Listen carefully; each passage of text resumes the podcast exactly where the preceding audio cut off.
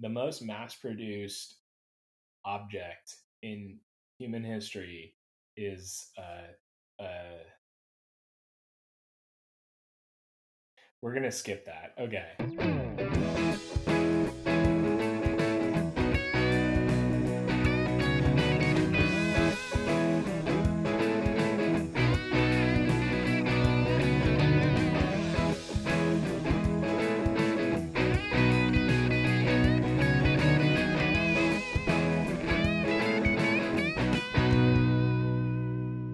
All right, welcome back to another episode of Bands, Beers, and Buzzwords. Uh, today I have with me Mister Parker Wehrling of On That Note uh, podcast. How are you doing, Parker? I'm doing great, John, man. Thanks for having me on your show, and thanks for coming on mine. Dude, absolutely. Um, you are doing a very cool record today that I like a whole lot. What record are you doing? It's In Rainbows by Radiohead, easily my favorite Radiohead album and probably favorite album of all time. I concur, man. Uh, before we jump into that, um, let's do some music news.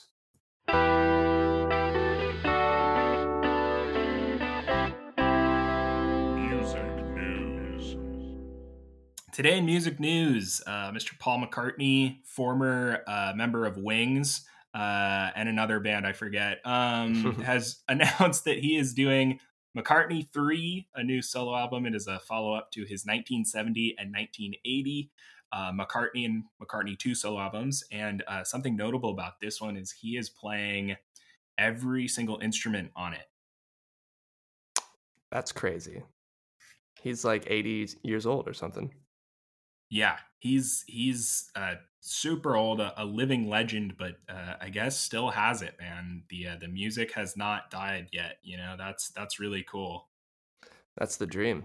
Yeah, I looked it up. He's seventy-eight. seventy-eight. Wowie, that's uh that's something, dude. I I can only hope that when I'm seventy-eight, I'm like still dropping self-recorded albums. That's like the D I Y er's dream, right? It's like your friend, right, in England. Martin Newell, yeah, he's um he's uh, I don't know if he's seventy-eight quite, but he's probably in his sixties, and he's been dropping music since yeah like uh, the late nineteen seventies, um and he's been doing it all by himself too the whole time. Cleaners from Venus, look them up, they're super cool. Yeah, I listened to uh, the song, like the most played two songs on Spotify, and it, they came out in the eighties, and it sounded like something that like an indie kid would dream of putting out right now. Oh, absolutely. All right, cool. So uh, that's music news. Um, Parker, why don't you give us the uh, long form introduction? Who are you? Why should we trust you? And uh, what album are you doing? uh, my name is Parker Wehrling, and uh, we met because I just started my On That Not On That Note podcast uh, about two months ago. So I had you on as Delta Dagger, which was a pleasure. Thank you again for coming on.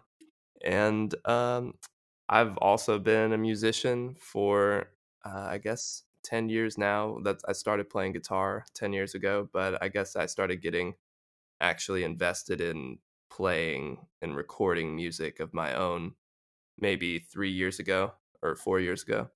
And it's just been a gradual learning process over the course of the years. And uh, the podcast has been awesome because I've gotten to meet people like you and fellow artists. And uh, the album I'll be doing is In Rainbows, like I said earlier. Uh, and I think it's funny because when I was listening to it a lot the last couple of days in preparation for this, it kind of, you know, gave me a newfound love for it.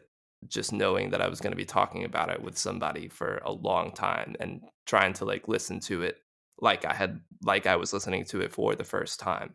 So that was really cool to do. And, um, and I also listened to the Kid A album maybe like a month ago, cause that was its twentieth anniversary. And yes. that, yeah, that album was a slow burn for me in terms of Radiohead albums. And now I think it's probably number two for me, right below In Rainbows. I think it's better than OK Computer, which a lot of people, I don't know if they would agree with that. That's a, I'd say that's a music hot take for sure. For sure. But I think uh, like true Radiohead fans uh, would not argue that with you. I think when you're like a real Radiohead fan, the more dark and weird and esoteric the album is, uh, the better it is. Right. So, yeah, I definitely don't want to divide people and say that, you know, you're not a Radiohead fan. But to me, I just prefer Kid A because I don't skip any songs except for maybe like Tree Fingers, uh because that's just a little boring. But yeah, but on in on uh OK Computer, I'll skip like Fitter, Better, Happier. I used to like electioneering more than I do now. I don't really like it as much. Electioneering, you're right. I that one has uh kind of faded for me. I Fitter, Happier is um a good um how should I say it? It's a good almost like uh theatrical piece. Like if you look at the album almost like a rock opera or like a concept right. album, it's very much like a um it's like a pragmatic uh, expositional piece, uh but musically it's highly interesting. But yeah, yeah I don't, it's I don't know great wanna... the first few times you listen to the album and and then you're like, oh, I want to hear I want to hear No Surprises. Yeah, there you go. There you go. I feel it. Um, did you see the uh, BuzzFeed put out an article on the twentieth anniversary of Kid A that was like, Kid A is just okay? And it was like the album cover was Kid A, but they put a sticky note. So it said Kid Meh. Did you did you see this? No. What the fuck? Are you kidding me? That was my music news in the very first episode I did. And we kind of ranted about it for a while. It was uh, it pissed me off. Yeah. Yeah. What the hell? What did it say? I didn't read it. Um, I didn't like, want to. I'm I didn't paying attention to that trash. Yeah, I didn't. I didn't want to give them the click, but uh, I don't know. I just I didn't even want to give it the time of day. So there you go. Yeah. Um, Parker, you mentioned that uh, you've been recording your own music and playing guitar. Uh, what um, is that? Just under Parker Wehrling, or is that? Uh, do you have a band? Yeah, it's under Parker Wehrling uh, right now. I used to have. Uh, I used to go by a different name, Focal Feature. And that was like two years ago. I put out my first E P, first piece of music I've done ever. And um, I really liked the name, but uh, because I'm an actor, I've done a few things now that it makes sense that if somebody looks me up, I would rather them be able to easily find my music instead of Uh, have that be a byproduct, because I love music just as much. So it kind of felt like it made sense to just start releasing it under my name. And it kind of like uh, was a thing that was hard for me to do at first, just because, I don't know, like I wanted to distance myself from the music a little bit. And then I just got over that and was like, you know what, it is me. Like, this is my stuff and I should just embrace that. Absolutely, dude. Well, uh, you have hit your first buzzword for the night. Uh, mention a band you used to be in. So that is a drink. Oh, nice. I think uh, now is a, t- a good time as any to enter the game here. Um, name of the podcast implies buzzwords, right? I have a bingo card here of twenty buzzwords, phrases, uh you know, musical kind of cliches that uh, I'm going to be trying to bait you into saying. Uh, for instance, mention a band you used to be in, and when you do it, you drink. Uh, the deal is, at the end, any that you uh, do not hit, so if you uh, have a feeling I'm trying to bait you and you can uh, get out of it somehow, uh, I have to drink. So oh. That's how it goes. I have a feeling I'm going to be pretty bad at this, but I'm just going to hit like every buzzword without you even trying. Yeah, it's in, in the last couple episodes. Um, it, in the first episode, I tried to interrupt people in the middle of their monologue to be like, oh, you hit one. I realized very quickly that the best thing to do is to say nothing until they're done, and they'll hit two or three more. Uh, yeah, anything, that's so. Awesome. For the listeners keeping score at home, today's buzzwords are: name a city in the U K, use an onomatopoeia, talk about your middle school music taste, mention the Beatles, talk about jazz, mention a band you used to be in, refer to an album made post-nineteen ninety as a record, use the phrase ahead of its time, recite lyrics, name a specific model of guitar, mention L C D sound system, say the word drink, Mention Muse. Mention a Thom Yorke solo project. Describe a sound as raw. Mention a movie soundtrack. Mention Pitchfork. Mention the Pixies. Use the phrase lo-fi. And end a sentence with I don't know. Anyways, um, dude, let's jump in. So uh, in Rainbows, you've explained a little bit of uh, context here in terms of uh, other Radiohead albums and kind of uh, implied a little bit of different sounds that Radiohead has hit uh, throughout their career here. Um, why did you choose In Rainbows specifically? And I guess I could even say, you know, why is that one your favorite album in particular? I think this is their best album because it's more mature than their previous stuff. I think it's like kind of the pinnacle of everything you could want from Radiohead. Like OK Computer is, has like a lot of, you know, anthem, rock anthem type of songs, and then like exit music for a film, which is very quiet. Um, but I feel like, and Kid A, I, I get why somebody would be against it or like would think it's kind of pompous, because, you know, it takes a lot of listens to like kind of appreciate everything that they put into that. There's a lot of weird things that they do that threw me off, you know, when I was first listening to it, and made me not listen to it for a while.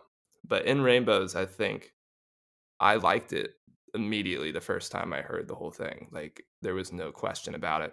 And it just grew and grew with me. And I think I was talking about this with an artist on the, my show, Sam Eagle, and he loves that album too. So we geeked out for like ten minutes about it. And he had a great point of all the instruments are so perfect and so perfectly placed. There's nothing out of place. There's nothing uh, added that shouldn't be there. There's everything has a purpose. And I think that that is like a thing that sticks with the entire album. You know, it doesn't fade at any point. Every song is so like perfect. Yeah, dude, I, I definitely agree with you. I, I have to show my bias and say that In Rainbows is my favorite Radiohead album too. And mm. uh, I completely agree. I, I've always said this album is the most Radiohead album of any Radiohead album. And uh, I, I, I will tell people, in fact, my first guest was saying he, this is the only Radiohead album he's heard. And I said, tell me your three favorite songs off this album, and I will tell you which Radiohead album to listen to next. You know? It's like, it, so I completely agree with you, man. And I, I, I, I totally feel like it's uh, they they got pretty far out in the weeds on kind of the the Kid A, Amnesiac, yeah, a little bit Hail to the Thief. They were kind of reeling it back in, and then this one they kind of hit that perfect level of weird beep boop shit, mm-hmm. but also kind of the straight up guitar based kind of rockers, but it, it's a little out there. It's a little, I mean, I, I think they hit the perfect balance on this one. I totally agree with that. Um, you mentioned the first time listening to this album. Um, describe the first time you discovered this album. Did you discover it when they first released it, or just d- describe your intro to this album? No, I was pretty late to the Radiohead game. I probably didn't listen to them until I was maybe sixteen. And I heard Creep on the radio. And I mean, I knew the name Radiohead, and I knew that they were like, they had a pretty big like indie fan base, but they were kind of like the kings of that, you know? Um, and eventually I got into them, and I think what really got me into them was maybe Karma Police, or it was something on OK Computer. Uh, I think it might have been Karma Police, and I loved Paranoid Android, and I did like Creep, but that faded pretty quickly. Uh, of course, yeah.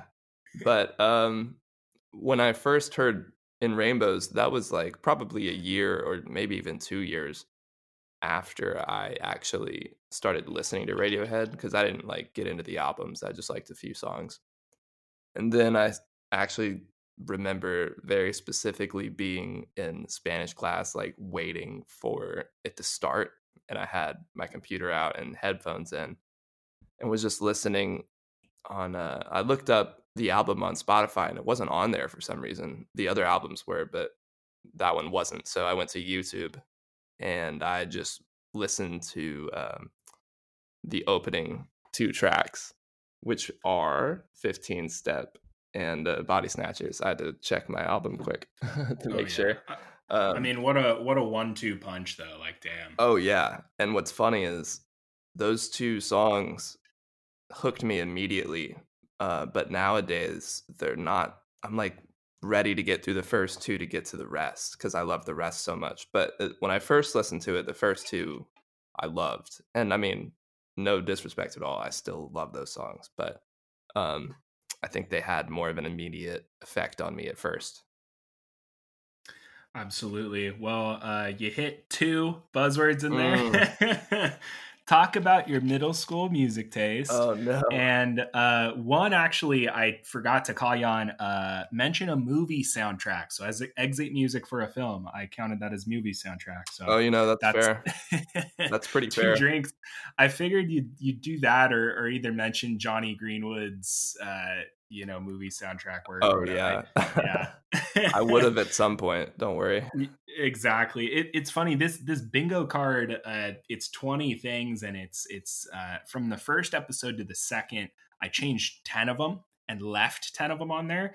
And from the second to yours, I only changed about four or five. I think I'm dialing in a really good uh, bingo card here. So yeah, that's awesome. For my show, I do the last five for everyone. And uh, I try not to recycle all of them, but I usually end up doing like three, like the same three or four for like four weeks. And then the next four weeks will be like some different variations. And yeah, over time you like figure out which ones are the ones that people really respond to.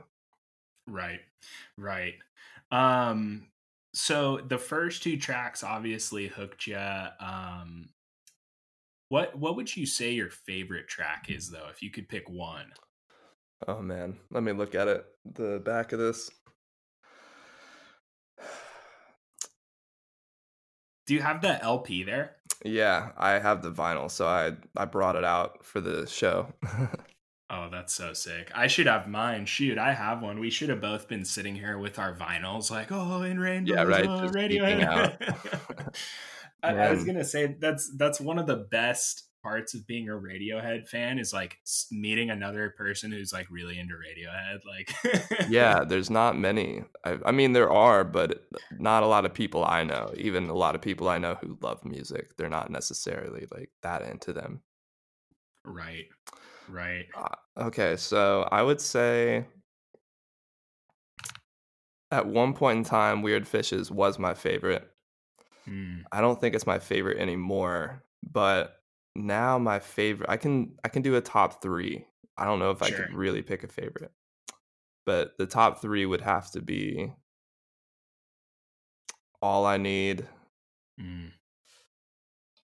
House of Cards, and Jigsaw Falling Into Place. Yeah, I think that would be it.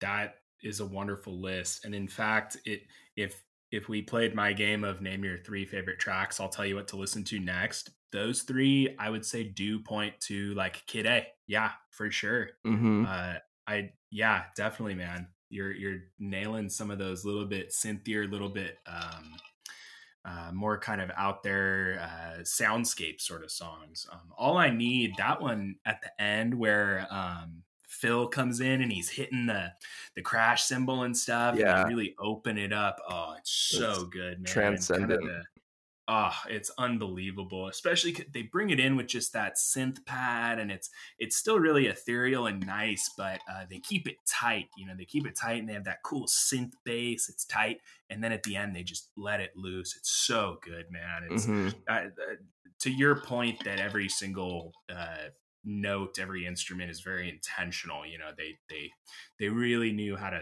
structure it. Like they didn't just come out all at once. They uh, they kind of built it up. It's really good. Um, God, that's a great song. Um, yeah, it was not my first favorite either. I mean, I've gone through so many rotations of which ones are my favorites, and uh, you know, in a year they could be different. Because at first, I would say the first two were my favorite and Sober Weird Fishes. But uh, now it's it's changed. I just because I guess because my music taste has changed. I feel it, dude. It's an album that uh, that grows along with you. Because I, I remember when I first listened to the record, um, it was uh, my favorite was Weird Fishes for sure. Mm-hmm. Um, which to this day, like I was I was fooling around on my guitar the other night and uh, fooling around with some like nine chords, you know, and going up and down just the harmonized major scale with the nine chords, and I and doing some arpeggiated shit, and I realized.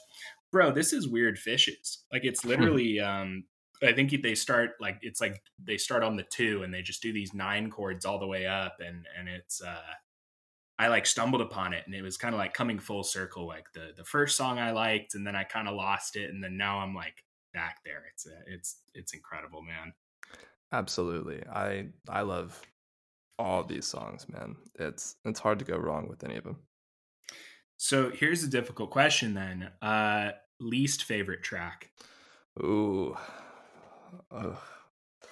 Damn. It's like killing your babies. Mm-hmm. But I'll do it. Let me think. It's funny because there's not a lot of albums where there's every song I will listen to front to back. And yeah. Now it's like making me realize, man, I really do love all of these. And it's not even like, you know, there's a couple that drag, but I'll tolerate them. It's like every single one is right. Good. hmm. Okay. I'm going to say if one of them's got to go, I'm going to do Reckoner.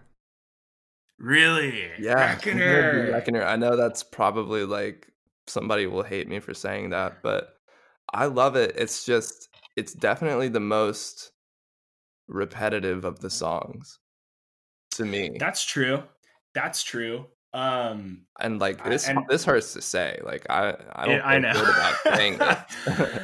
And because my whole thing is if I had to choose one, it's actually one of your top three that I would have picked. Oh, for real? Out. So it's like, yeah, let me, let me guess. I, I, is it all yes. I need uh no it was gonna be uh House of Cards. Oh man, that one has I love that one now. That I one know, grew on me for sure.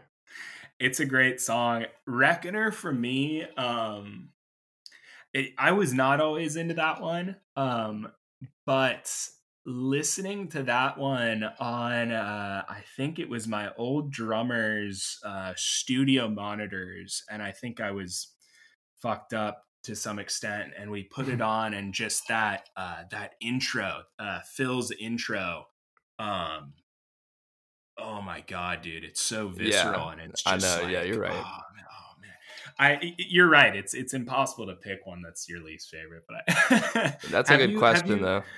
Have you have you heard the theory that Reckoner is like, um, like you know, in Reckoner they they have that little breakdown and they do that kind of little. Um, it almost sounds like a little beat change. I haven't counted it. I don't know if they actually change beat, but um, it's the part on the album where they actually say "In Rainbows." It's like that little breakdown in Reckoner. Dude, that's so uh, funny. I didn't know that they even said "In Rainbows" and in that song until today when I was looking at the lyrics while listening to it, and I still didn't hear it. I was like reading the lyrics and I didn't hear them say it. It'll it'll come to you. I. Exact same situation with me. It literally took me years. When I saw that it was in the lyrics, I was like, no, it's not. I like literally, I listened to the song after seeing the lyrics. I couldn't hear it. It took me years. And then finally, I don't know, uh, I guess, you know, listening to extremely loud uh, live bands and shit killed the correct frequencies in my ear that suddenly it stood out to me. um, I could hear it, but dude, it literally took me years. Uh, there's, there is a theory that that section of the song is, um, like if you take the golden ratio of roughly two thirds, like that spot is precisely one golden ratio into the album, and so that's why they do a breakdown and do In Rainbows and do I don't know if you've heard that, but no but that I've sounds heard. Fascinating. That sounds some, I want that to be true. I really want it to be true. Have you have you heard the the the theory that if you inter interleave like alternate the tracks on this album and the tracks on OK Computer. Yeah, that it yeah, forms yeah, a cohesive, yeah. You've heard that? Dude, you know what's funny is I was wondering if you were going to bring that up on this podcast, because I remember looking that up or seeing that like four years ago and being like, holy shit, is that for real? And uh, creating a Spotify playlist where I actually alternated the the songs to listen to them like that. But what what did what did you think? What's your review of that? Oh, it's been a long time. I remember thinking it was cool. I'm like, I don't know. I mean, it could be a stretch. The thing was, you had to like, you had to like fade out the last five seconds or the last ten seconds and fade in the last te- first ten seconds of the next song for it to sound right. I'm like, I don't, right. I don't know if that's like, you know, anything would sound good if you did that. Yeah, that that's the shit for like the real Radiohead fans. Like, I, I think, I think, like that's so deep. Like, I feel like in terms of Radiohead fandom, like no matter how much you like Radiohead, there's always some like guy who's way gnarlier, and he's like, dude, I I've done that. Of course, I've done that. Like, mm-hmm. I, you know what I mean? Like, I don't know, dude. It's a cool theory. I've never actually tried it myself, to be honest with you. So I was wondering if you had. Yeah, uh, you should. I think it's I think it's a cool way to. I mean, it just gives you a different experience. Who's to say if like they really went that hard on, you know, on something like that, but it was kind of cool to like try it that way. Um, but I do like, you know, when bands do Easter eggs like that. Yeah, it's it it's pretty rad, dude. I, I could see maybe Radiohead doing something like that. They they they love doing weird shit like that. Like for um what record was it? I think it was for King of Limbs. Um, was it King of Limbs or was it Moon Shaped Pool? One of their more recent records, they um, their website started like like uh, disappearing. Mm. Did, did did you hear about this at all? Yeah, I think this was for for A Moon Shaped Pool, because they changed all of their like social media stuff, all the pictures. They got rid of all the pictures and like put up white. white uh pictures everywhere instead, like blank images, and like deleted everything. Yeah. Yeah, dude. Like, and it, and they just did it without warning. Like they didn't come out and say like, hey, we're going to release an album soon. Mm-hmm. And then like, it started, it just like shit just started disappearing. And like, people were like, oh fuck, they're going to release an album. Like people just knew like, yeah, know? I don't know how many people at that level had done that yet. 'Cause nowadays, that seems like such a thing that everybody does, you know. It's like all of a sudden you post a picture that's like, you know, nine twenty-four, and it's like clearly when you're going to put out the album, but it's like a random, you know, it's supposed to be a random clue. It's like everybody does that now. But at the time, no one, especially that big, you know, like a band as big as Radiohead, was just deleting their presence from everything for like a month and not saying anything. But I saw that they sent, like if you had bought something from their store at some point, they sent you a letter that said Burn the Witch, and it had like the drawings from Stanley Donwood on it that he did all their uh, all their art. Uh, I was like, imagine getting that like out of nowhere. That'd be insane. That's like, dude, that's so cool. I I, I mean, the release for this album actually is is highly uh, kind of controversial and very groundbreaking. Like, yeah, uh, yeah, it's so cool. Yeah, D- do you want to speak on that a little bit? I don't want to like take over, but uh, no, I... take over. This is you're the guest. I felt like I was speaking too much. You go for it, dude. Oh no, uh, I just it's one of those things that. Uh, What's so cool about this album for me personally and Radiohead in general is I'm still always learning about them. And uh, the older I've gotten and the more I've gotten into music, the more radical the release of this album seems, you know, uh, at the time that it was released in. And when I, you know, I've listened to it for forever and didn't know anything really about that story. Or even if I did know about it, I didn't know how significant it was. And like basically what it was was they were done with their record deal with E M I. I think they had like a six album mm-hmm. record deal, mm-hmm. and then they stopped. Uh, so this was the first album that they put out without uh, that record label. I can't remember if they were on a record label or not, but they I don't think they were. Yeah, and I th- think this one was they they just went independent with with this one, I think was was how it happened. Right. I think you're right. And they um they made all the music, and I was watching an interview with them, and Thom was saying, like, you know, uh, it was people were leaking your music before you could even send the masters to get like mass produced. And uh, he was like, well, you know, fuck it. Let's just put it out on the internet, on our website for everyone to decide how much it's worth. That was a big deal because it was the first time like uh, there were no gatekeepers between the music and the audience. So the audience got to decide how much they were willing to pay to hear this music. And a lot of people, you know, d- just did free, but then a lot of people actually did pay money. And um, that was one thing that was so radical. Uh, and then um, I can't remember what the rest I was going to say is. I just got so sidetracked on that. Um, r- remind me, did you use the phrase ahead of its time by any chance in there? Dude, probably. Probably. All right, we're both gonna drink for that because okay. I missed it, and you may have said it. Well, I need to. I need to open another Modelo.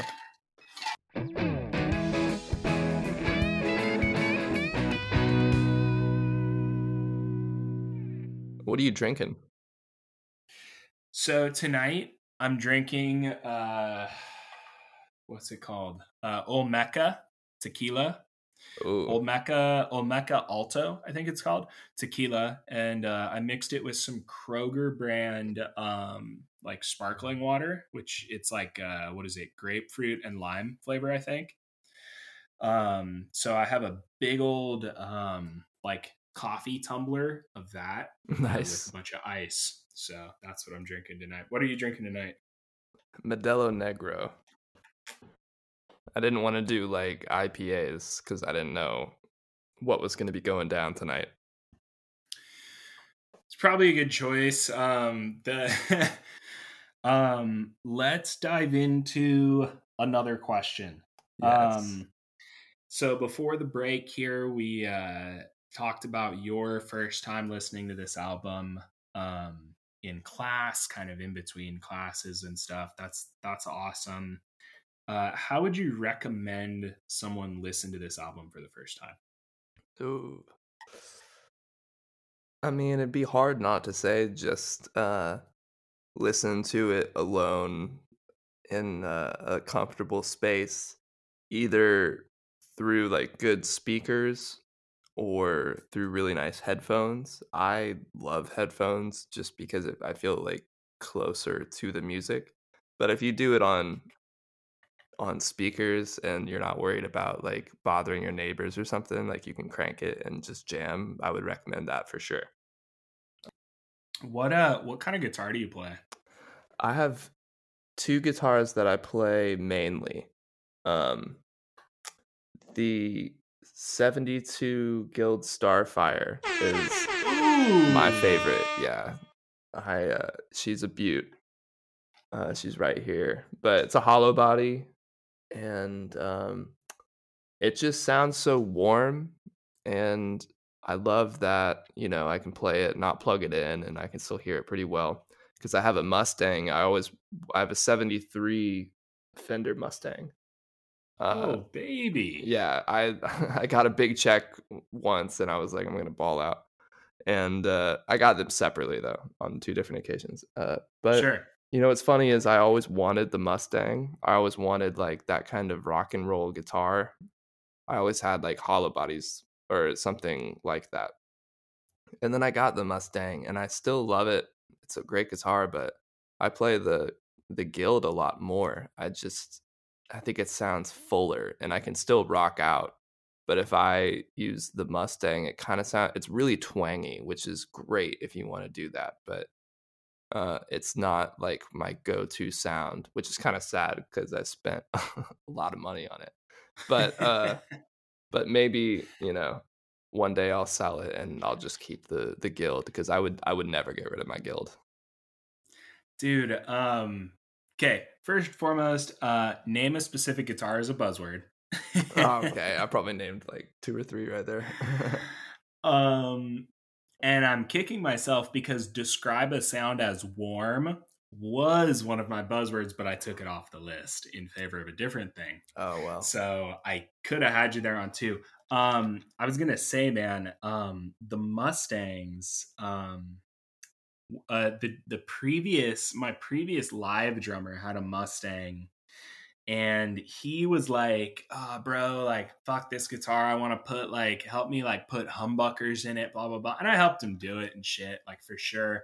I didn't want to, like, sit there and, like, tell him what to do. But, dude, the Mustang, um, the middle, not middle, because it doesn't do, like, middle, middle. But, like, the both. That's funny you know that, yeah. the the If you do the middle middle, it doesn't play anything. I didn't know that at first. Yeah, it's yeah, exactly. But if, if you have both pickups engaged and in, what is it? They're in series or they're in, I think they're in parallel. I don't know. If you have both pickups engaged and in parallel, I think is how it goes. Um, that is an incredibly good tone. I remember playing his Mustang. I had never played one before, and the neck pickup was okay. It was uh, somewhat reminiscent of a Tele, somewhat reminiscent of a Strat, but like uh, not super memorable. But if you put it in the, it, like basically the two pickups combined, uh, it had a really sweet scooped like Fender-y tone. I really liked that kind of uh, that position there on the on the Mustang. Yeah, I I like it when both of them are to the same side. I don't know if that's what terminology that is, but if they're... I think I, I think that's what it is. Because his his had a three way switch like a Gibson.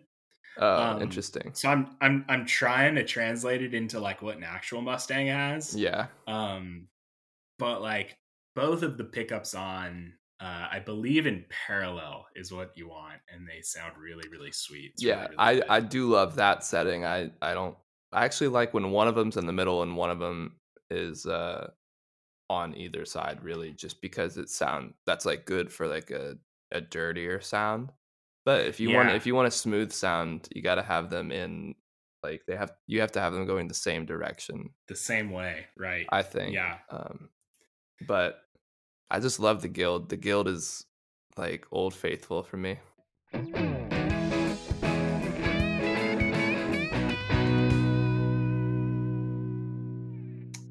Have you ever listened to In Rainbows on drugs? On drugs? No, I can't. Or alcohol? Well, you know, I have drank and listened to it and uh, and been inebriated uh, with the legal California substance. Uh, yeah, I was gonna say you can plead the fifth here. We don't have to be. I was gonna say everything here is for uh, entertainment purposes. This is not. Uh, everything here is satire. Yeah, this is yeah. Not... I mean, I mean, it's funny because I never like. I've never really said that I smoke weed. I mean, it's pretty. If you know me, you know that. Um, but if, but I just made a music video and I smoked weed in the music video, so I'm like. It's weird to say it, but it's certainly out there for somebody to know about me. Um, so, yeah, I mean, yeah, I listened to Radiohead. Uh, I've listened to them while having a nice glass of wine. I've listened to them with, uh, you know, a nice little high going on. And uh, it's incredible. I think it's transcendent, you know, like it's uh, to me, it's not really an album I can listen to like just a few songs, you know, every once in a while I'll I'll shuffle it while I'm cooking or something. Mm-hmm. But, uh, you know, if I'm listening to it, I'm usually putting it on vinyl and like just sitting there and enjoying it. Yeah, dude, it's it's it's an album that you can do that with. I think I mentioned on your podcast, I kind of like cut my teeth on like albums that are meant to be listened to, like back to front, front to back, rather. Sorry. Uh, but front to back, you're supposed to listen to an album, and this album strikes me as that kind of album. Mm-hmm. Um, I, uh, but I agree with you. I've never like um, had a session where I'm like, I need to like smoke a bunch of weed and then listen to In Rainbows. Like I've never had that like drive. I've like incidentally listened to it while under the influence of various substances that I may have been on for other purposes, and it was cool, but like um yeah like I don't uh like this album is this album is the drug. Like, this album is the experience. Like, you, you sit down, you listen to the goddamn album. You don't, uh, I don't know. I, yeah, I agree with you there. Absolutely. Um, uh, next question on my list. What were they smoking when they made this album? And this is a hypothetical question. I, th- oh, I genuinely believe these guys were all completely sober when they made this album. But like, if you could, let's put it this way. If you could describe this album as a drug, what would it be? Well, having not had too much experience outside of what I already mentioned, I feel like that's fine. I, I, it'd be hard to, like, you know, do a service to, you know, I mean, I could say mushrooms, but I don't really know what that's like. So uh, I don't know. I mean, it's so, there's so much going on.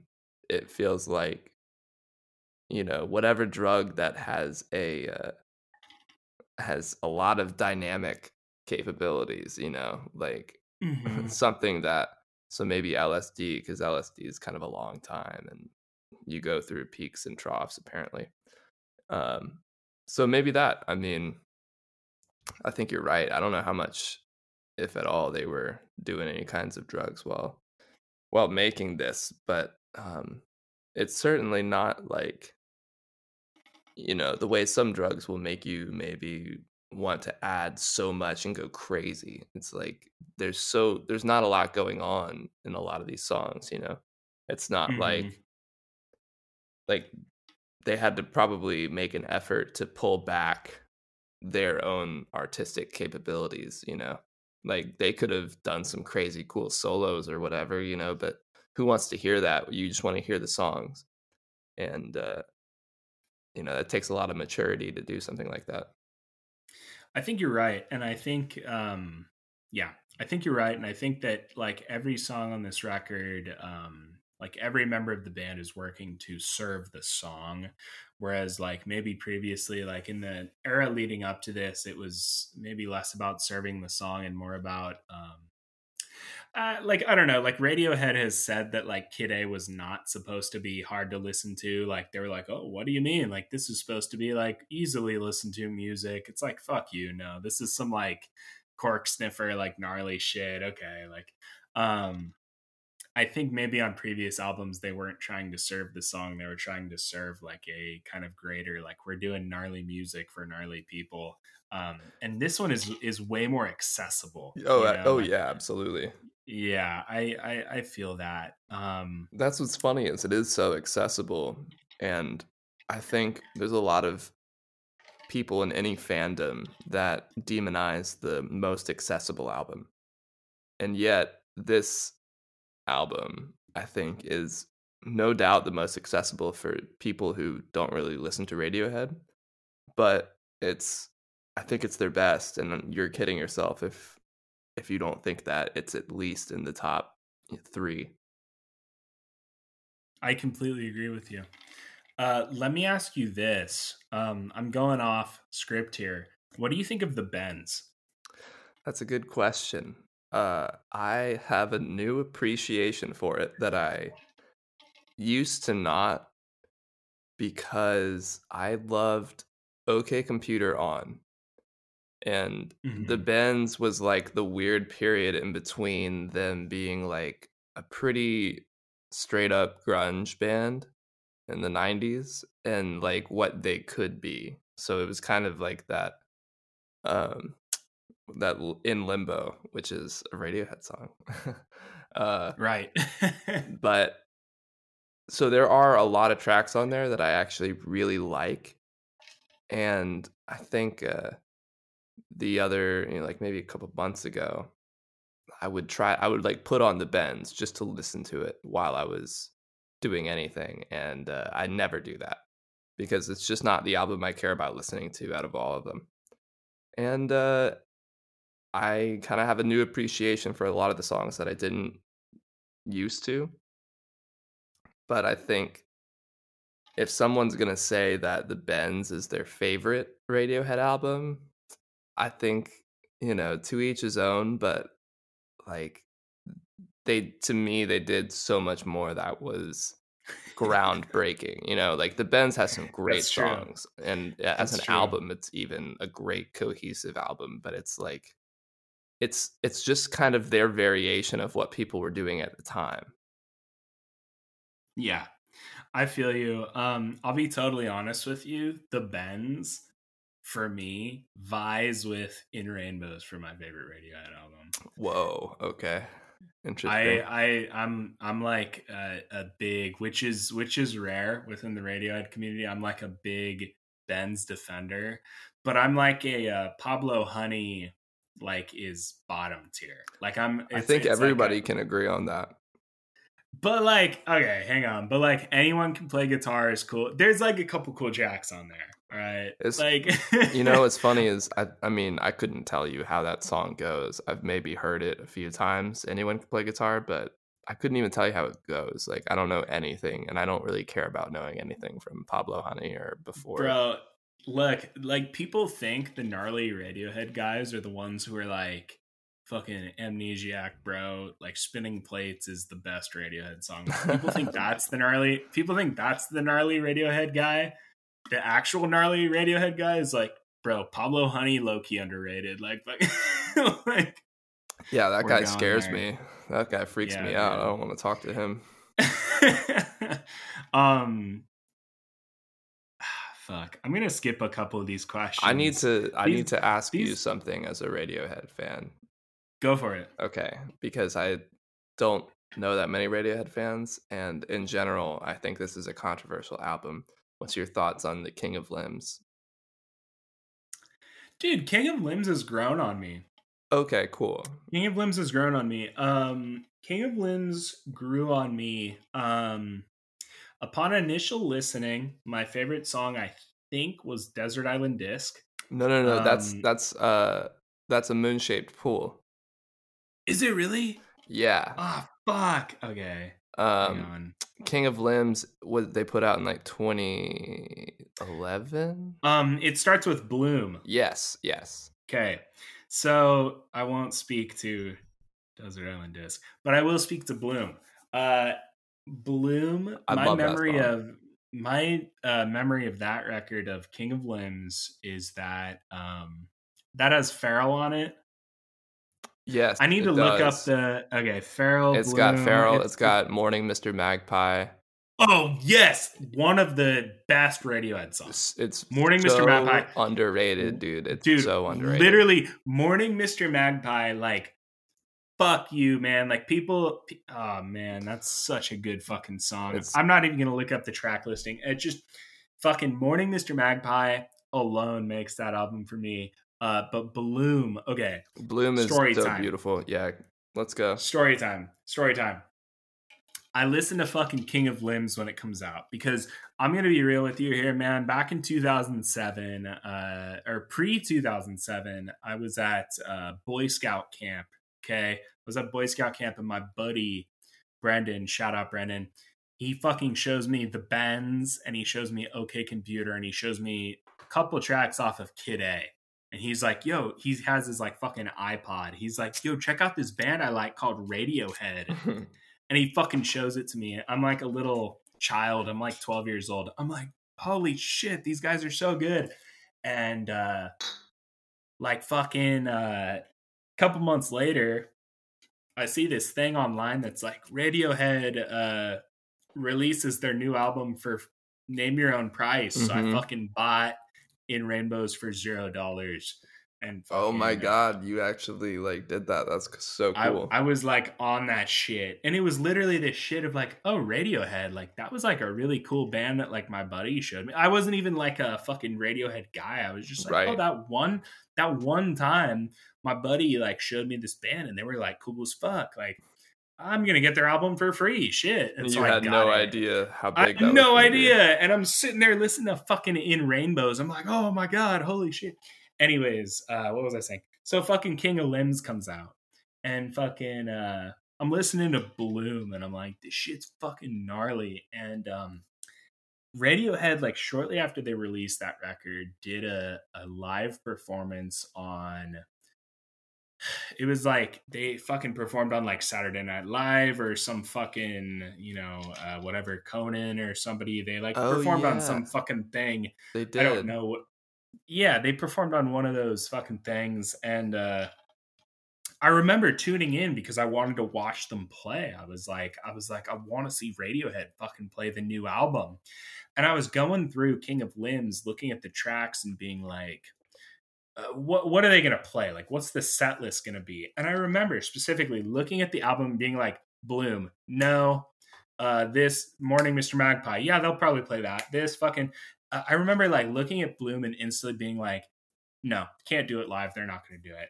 Um, fucking set opens up. Like, here's fucking Johnny Greenwood on his like fucking shitty little... Uh, uh you know digital drum pad, and he's like doing some little thing, and then here's Thom on his fucking Gibson S G, and he's playing this little guitar riff, and slowly but surely they're like building this song, and I'm like, wait, is this like is this fucking Bloom? And like, sure enough, they fucking play Bloom live. And I was like, what a risk. What the fuck? Oh my god. Like, I, I was blown away, man. Like, I I lost it. I was like, I, I literally, before that moment, I was like, they can't, they cannot play this live. Not possible. Yeah. And they did. And I was like, oh my God. It's definitely oh. not uh, like a single, you know. That's pretty crazy that they did that. I'll have to go back and watch it. I've only seen them play those songs live from the basement. Uh, and Dude. if you... have watched it, then maybe you know the song, but it's not on an album, and I think it's a severely under Bangers and Mash.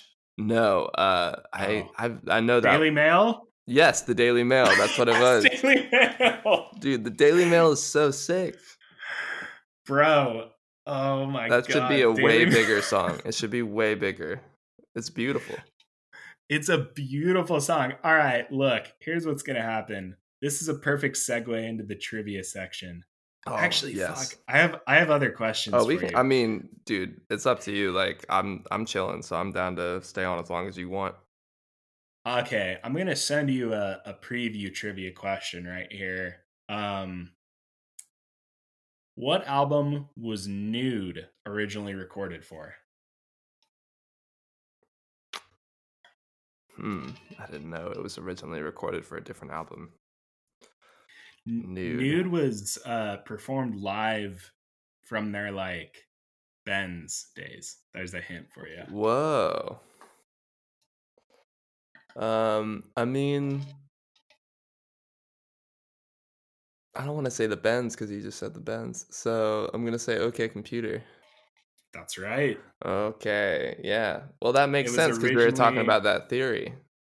Yeah, it was originally recorded for OK Computer, and then uh, they scrapped it, and then like completely re-recorded it. Apparently, Colin uh, wrote that bass line like just shortly before recording it for the In Rainbows sessions, so that did not exist. Apparently, the original version was like very organ based and didn't have that bass line. It was like a yeah. very different song. I don't know.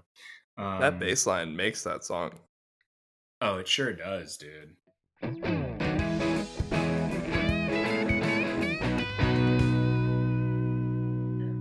Um, let me hit you with a. What I have three rapid fire questions, and then we're gonna dive into the real trivia. Okay. Oh, okay. Rapid fire one. Would you get intimate to this album? Of course, yeah. Are you kidding? Like, there's no question about that. For me, I mean, I don't know. I think I'd skip. I think I would skip fifteen Step and Body Snatchers. You'd skip Body Snatchers? That is a little gnarly. I mean, that is a little I mean, gnarly. Look, it's it's kind of a sexy song in its own way, but it's like starting with those two songs. You have to start really fucking fast. Yeah. Well, you don't know. Well, fifteen Step, you have to start in five. Well, that's that is so true. so. so you better hope you better hope the girl uh, that you're with is like a fucking uh, music composition major or something. Yeah, that's because true. It's a weird yeah. rhythm to to like make out to, you know. But that's right. If uh, you, Body Snatch is kind of fucking gnarly. That's true. It's gnarly. It's gnarly to start out with, you know. Maybe if it came later, but if we started out, I mean, the next song would be Nude. So there you go. You get Nude. That's. Uh, if you made that step one, you're gonna you're in a good place. I think so, honestly. Although we'll stop it before videotape because then we'll be crying. That's too much. That's too much. Yeah. See, the, the album I did with Aiden was uh, Lonesome Crowded West by Modest Mouse. And yeah. I asked him this question, and he was like, are you fucking kidding me? Of course not. This is so fucking, like, depressing. And, like, I was like, yeah, okay. Question. Like, yeah. That makes me happy he said that. I was worried you were going to say, like, he was going to say, hell yeah. Like, I listened dude. to the first few songs after we talked about it. I was like, dude, this is pretty intense. It's very intense, dude. It's, it's, I, the one thing I said, I said to him is, like, you could be the guy who's like, uh, like, do you listen to Modest Mouse? Like, you could be, like, trying to be all fucking deep and right. G. Um, anyways, uh, next question, uh, are numbers created or discovered? In general? Yeah, this is, uh, not related to music. Okay. I was like, hmm, is this a Radiohead question? It's uh, not. They do have a song called The Numbers, uh, but, oh man, um... I guess it depends on your your perspective on humanity. Because if you think it's created, then you think that uh, you know, people have more power than, like, you know, the universe. Because if you think they're discovered, then you think that they were always there and that we were lucky enough to find them and discover this new, like, mathematical capability. Um, I think I would say, I would say probably discovered, you know, I mean, who's to say that that's different than, like, an archaeologist who digs for dinosaur bones or whatever and finds something. It's like, they didn't create that thing. They found it. So maybe mathematicians, right. they, they didn't create this formula. They found it. Here's here's my follow-up question to that. What's my follow-up question going to be? My follow-up question is uh, the most mass-produced object in human history is... Uh, uh... We're going to skip that. Okay. Oh, man. I was so red. I was like, what is it? What is it? It's it's uh, it's called a MOSFET, which is a... Uh, it's a uh, it's a transistor. That's what it is. I was looking for the word. Oh. The most mass-produced object in human history is a transistor called a MOSFET. We have made uh like something like it's into the sextillions. Whoa. Of MOSFETs. Could we have made X sextillion MOSFETs before we invented the number sextillion, or did we have to invent the number sextillion in order for us to create X sextillion MOSFETs? That is a crazy question. It's such a hard question to even comprehend after having a few beers. That's why I save it for the end. Yeah, holy shit. I mean, you know, I think... Is the question, did the number exist? It's it's a variation of the same question. It's it's a it's a what is the sound of one hand clapping like? The sound of one hand clapping. Oh my god! Does it, dude. If a tree falls in the forest, right, right, and... yeah. I mean, you know, I don't know. I don't really have a good answer for that one. Probably, uh, I think we probably. It's one of those things where, like, a rose is a rose, even if mm-hmm. it's not what you call it. You can call it a bicycle, but it's still mm-hmm. that flowery shape, that red color plant thing. You know what I mean? Like, right. It's, so right. What's in a name? You know, it's, you know, if you... Exactly. Language is a, a human limitation, is, is using words is the human limitation, and the number is beyond mm. human limitation. I feel that. Yeah. Whoa. It's going to be weird when speaking English is considered obsolete. I mean, speaking any language at all. Like, there will be maybe some telepathic sort of text thing that we'll be using in the next fifty years. Well, you can always just respond the, uh, like, winky eye emoji and the little devil emoji. Dude, that's that transcends. Leave, leave me that winky eye emoji and those devil emojis, and we're fine. Like, Just leave me those. I don't care. I don't care how we communicate, but I want those somehow. All right. Uh, last rapid fire question. Does a man with one lung get more high or less high off of one bong rip? Mm. Wow. That's a, that's a regular S A T question right there. I told Aiden, I asked Aiden this one, and my disclaimer was like, unlike the last question about like numbers, we probably could find the answer to this question. I bet we could. And, and w- two weeks after Aiden's thing, I have not looked up the answer to this question. So in my mind, it's it's still a, a one hand clapping type question. Like, you you can say whatever you want. I don't know. Just don't look it up, and forever it'll, it'll be a common question you ask. Uh, I think. I think probably. They get more high, right? Like, I mean, how much does the, I was about to ask, how much does the lungs have to do with it? But of course it has a lot to do with it. But like, it, well, how much yeah, does it, how much does it manifest? How much does the high manifest in your lungs versus the fact that your lungs are the apparatus that extract the high? You know, you does the high sit in your bloodstream? Because that would be more important. There you go. It's, I, I think you're right. I'm asking Aiden, the real Aiden questions also, here.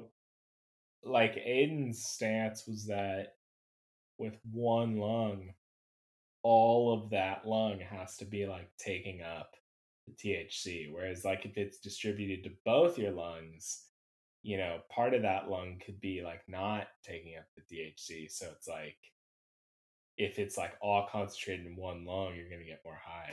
Yeah. That was his stance too. That, that makes sense. I mean, it makes sense to me in my extremely medical professional opinion. Yeah, again, for all the viewers here, everything said on this program is for entertainment purposes only. It's all satire. Uh, everything here is is a, a fictional uh, creation of our imagination. So, and we're saying that for uh, legal reasons. Legal reasons. Uh, unless you are a, a purple mattress or Quip toothbrush, then uh, we can talk. But other than that, if you're a legal entity, don't talk to us. Let's uh, let's jump into the trivia section.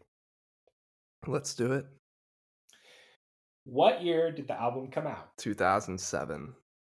Ding, ding, ding. You're on it, bro. Nice. Uh, what percentage of fans paid zero dollars for the album? Oh, that's an initial release. That's a great question. What percentage paid zero dollars? Yeah, zero pounds. Yeah, zero yeah. Trick question. Um, oof. Maybe I'm gonna say like forty percent. Sixty-two percent. Oh, I was being too nice. Ding, ding, ding. I know. I would have probably undershot that myself, too. Okay. I should have said sixty. I think that, that makes more sense. forty percent sounds about right for how many people actually would pay. I don't even know if I, I would now, knowing that they do that. But, you know, if it was my first Radiohead album, I wouldn't have cared. I would have paid zero dollars. Yeah. Um, what is the album certified at in the U K? Platinum? That's right, brother. Nice. I did not know that. Well, you got it. Is that as high um, as it gets, platinum? I think so. I don't know. I just read this off the Wikipedia page. Mm. So it might, gold might be higher than platinum. I don't know. I, I guess there's like double highest. Platinum and stuff. Double platinum. I think I've heard that too. I don't, I honestly, I've included that question in like both the last episodes, and I really had no idea what it means. I just read it off the Wikipedia, so you know. Um, what was Radiohead's original name? On a Friday. Bruh, dude, fucking A. I'm That's on, right. I'm on that shit. Fucking on it. On a Friday. What day is today? Friday? No, it's Thursday. No, Thursday. It's almost Friday. Oh, we're on a Thursday. um. Okay, here's a real tough one, unless you read the Wikipedia page. Uh-oh. What instrument did Johnny Greenwood originally play in the band before becoming lead guitar? Oh, man. I guess keyboards? That's half right. Piano? That's uh, I mean, half right. It, according to uh, the source that I read, it was uh, harmonica, then keyboard. Whoa. Then lead guitar. Harmonica. I didn't know that. Harmonica, yeah. Easiest instrument to play. That's true. You just got to get one in the right key. Exactly. Just bring your whole set with you. That shit blew my right. mind when I figured that out. I was like, so everyone I love isn't actually that talented. Like, who no, plays no. the harmonica? They just get the one in the right key. Exactly. You just fucks with it. Uh, there are chromatic harmonicas, but like, fuck that shit, dude. Who? How, when have you ever heard like a fucking like jazz fusion album with a harmonica on it? Like, nobody does that shit. It's not. You often. Just get the one in the right key. And it's like, um, because here's the thing: is you get the one that's in like G major, and then it's like, um, it's like C blues or something. I forget the interval, but it's like if you suck in through it, it's like bend notes. It's like a different key. Oh, that's cool. So you have to like know kind of that, but like that's it. Um. Anyways, yeah, dude, that's the trivia. Oh um, man, that was awesome. Dude, you're through it. All right. Um, I'm pretty fucking slosh, dude. Um, this cocktail has been like kind of kicking my ass a little bit. Um, how's your beer treating you? Oh, man? It's amazing. I'm glad I got beer instead of something like pretty hard because I'm on my, I'm on the third now, so I'm, I'm doing all right. I didn't want to be like slurring every word, you know. I feel you, dude, because I'm like almost there. I fucking my first goddamn cocktail was like. Well, I won't go deep into it, but I've, I'm on my second cocktail here. It's in my big, like, tumbler. I'm, like, kind of sloshed. Anyways, nice. I think that's it. Let's go over the bingo sheet. I wasn't able to bait you into, like, that many of them. Um, oh, man. But uh, who fucking cares, dude? We we had a great, like, long rant about Radiohead here. Um, all I... the true Radiohead fans will be, like, uh, nerding out on the Radiohead shit and just drinking on their own. Yeah. So, um... you know, it's not that relevant. Anyways, here they are. Name a city in the U K. Did you do that? I feel like you did that. You know, I don't think I did, actually. I mean, because okay, I don't know where they're from. Like, I couldn't tell you the name. Um, and I don't know, Forget like, it. I don't know the name of the mansion that they recorded at and all that. All right. Well, fuck it. Uh, use an on- onomatopoeia. Didn't happen. Uh, talk about your middle school music taste. I gotcha. uh, mention the Beatles. I guess we did mention the Beatles oh. at the very beginning. We'll take a drink for that. I almost like, I, did we? Did we mention the Beatles? Well, no, I think I intentionally didn't mention the Beatles. Uh, so I was I, like, I Paul will Mc- talk about Paul- the Beatles all day long. Oh, we talked about Paul McCartney. Okay. We yeah. did. That's what I. That's what I meant. But I think I was like Paul McCartney, famously of Wings and some other band. Right. Okay. Uh, talk about jazz. Did we talk about jazz? I think you talked about jazz. I mean, I've talked about jazz. We uh, that that one has been getting stale the last couple episodes. I thought everybody would talk about jazz. Um. Well, they, mention, men, that's funny. You say it. These things, and now I want to like, I want to like say things that have to do with Radiohead. And uh, speak on it. Fuck it. If I if I say it, it's fucking off limits. Go for it. Like, well, it's, yeah. It's, I'm like yeah. now. Now I'm like trying to find a connection between everything you say, everything you had on your bingo card, and what I would have said for Radiohead. So the jazz one would have been that they were listening to "Bitches Brew" by Miles Davis a lot. Exactly, dude. While they were like doing "OK Computer," yeah. Or like a fucking Pyramid Song, dude. Oh, yeah. Like, that is a that's, pretty weird one. That's that Pyramid Song. They apparently ripped off like a Mingus tune or something like that mm. for like the the um because there's like a certain rhythm to that one. And but then they do the the chord change is different than where they do the rhythm. It's it's this whole fucking thing. Anyways, yeah. um, mention a band you used to be in. I got you. Mm-hmm. Uh. Referred to an album made post nineteen ninety as a record. That I may think have I been. Did. I, I'm sure I did. I mean, I called In Rainbows a record. Let's hit it. um, that one's been on my last two.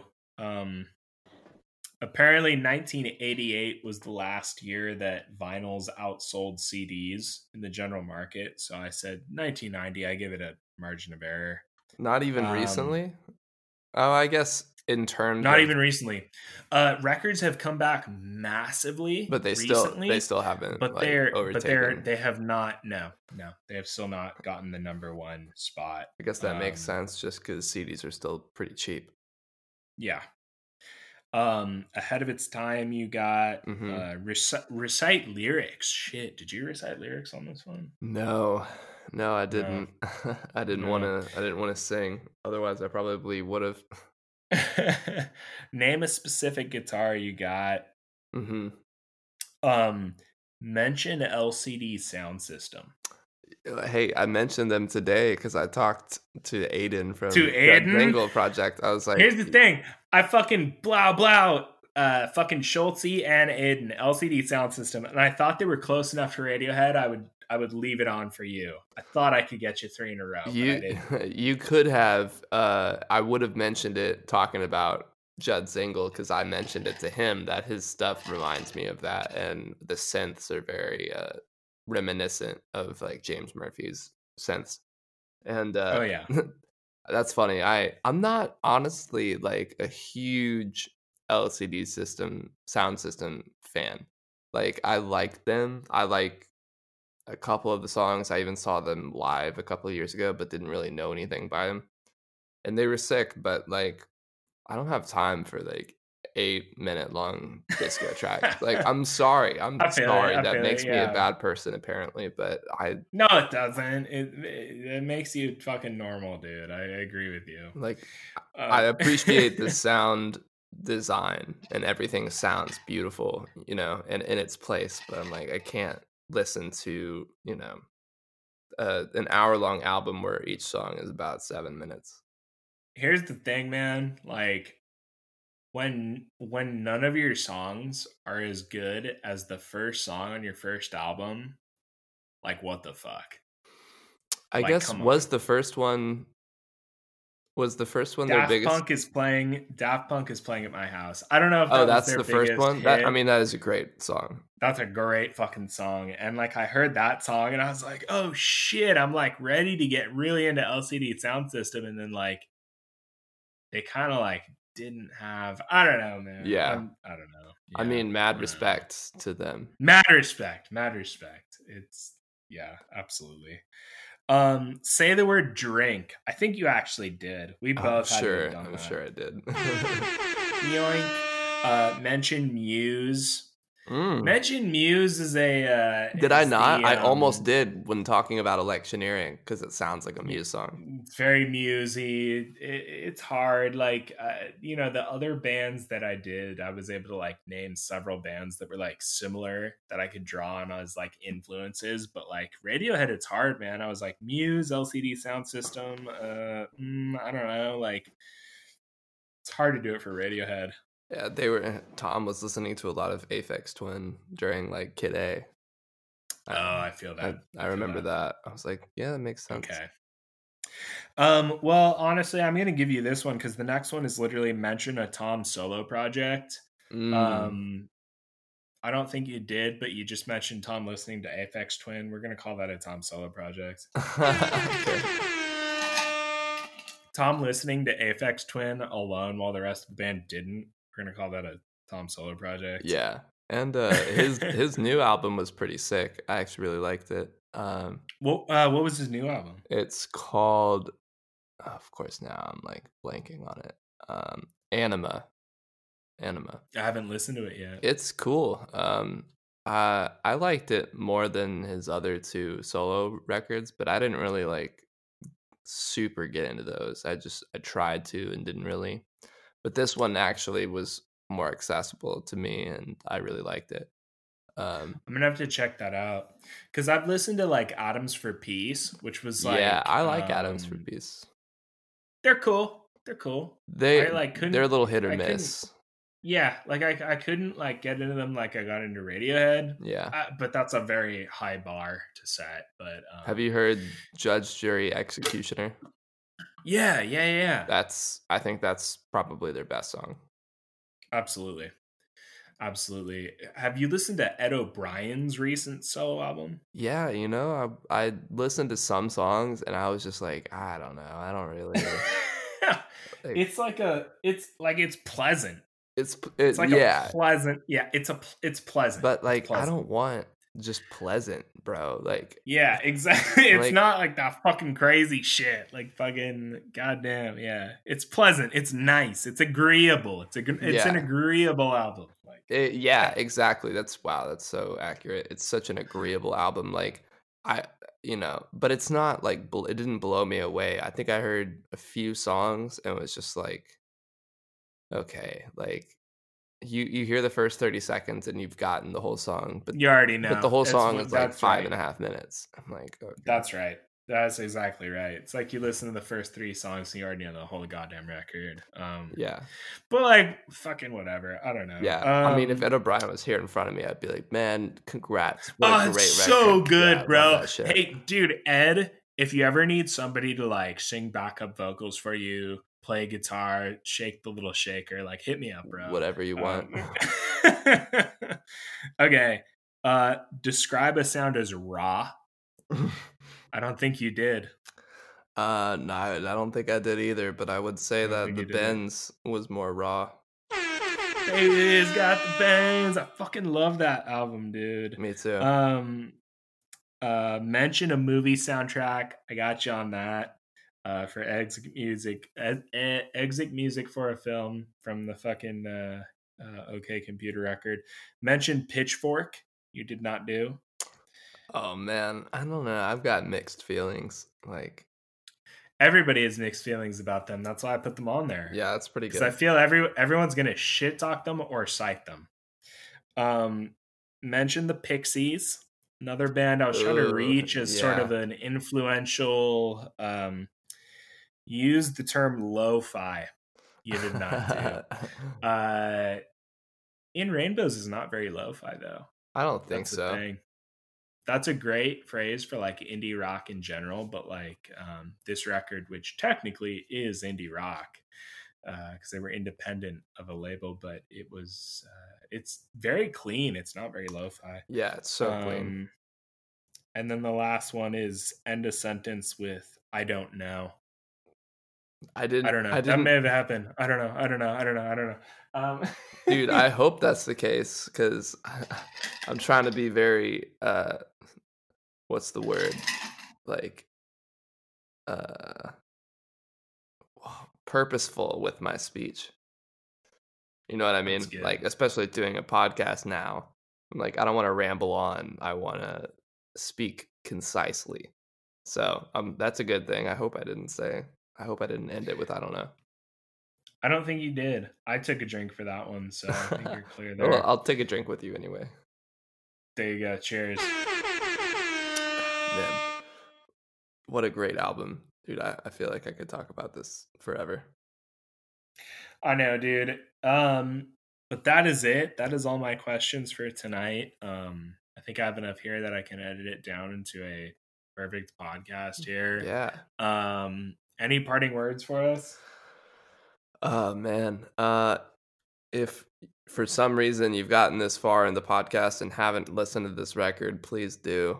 Uh, it's incredible. It has changed the way that I look at music and the way that I approach music.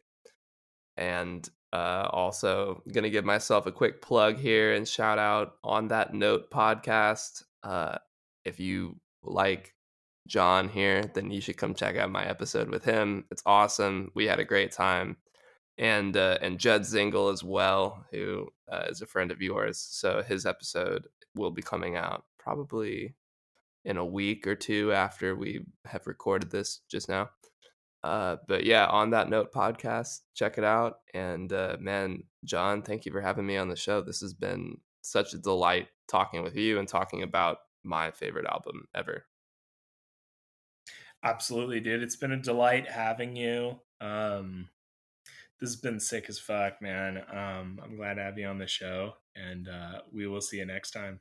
Awesome. Yeah, I'll see you next time, dude. Thanks for having me on.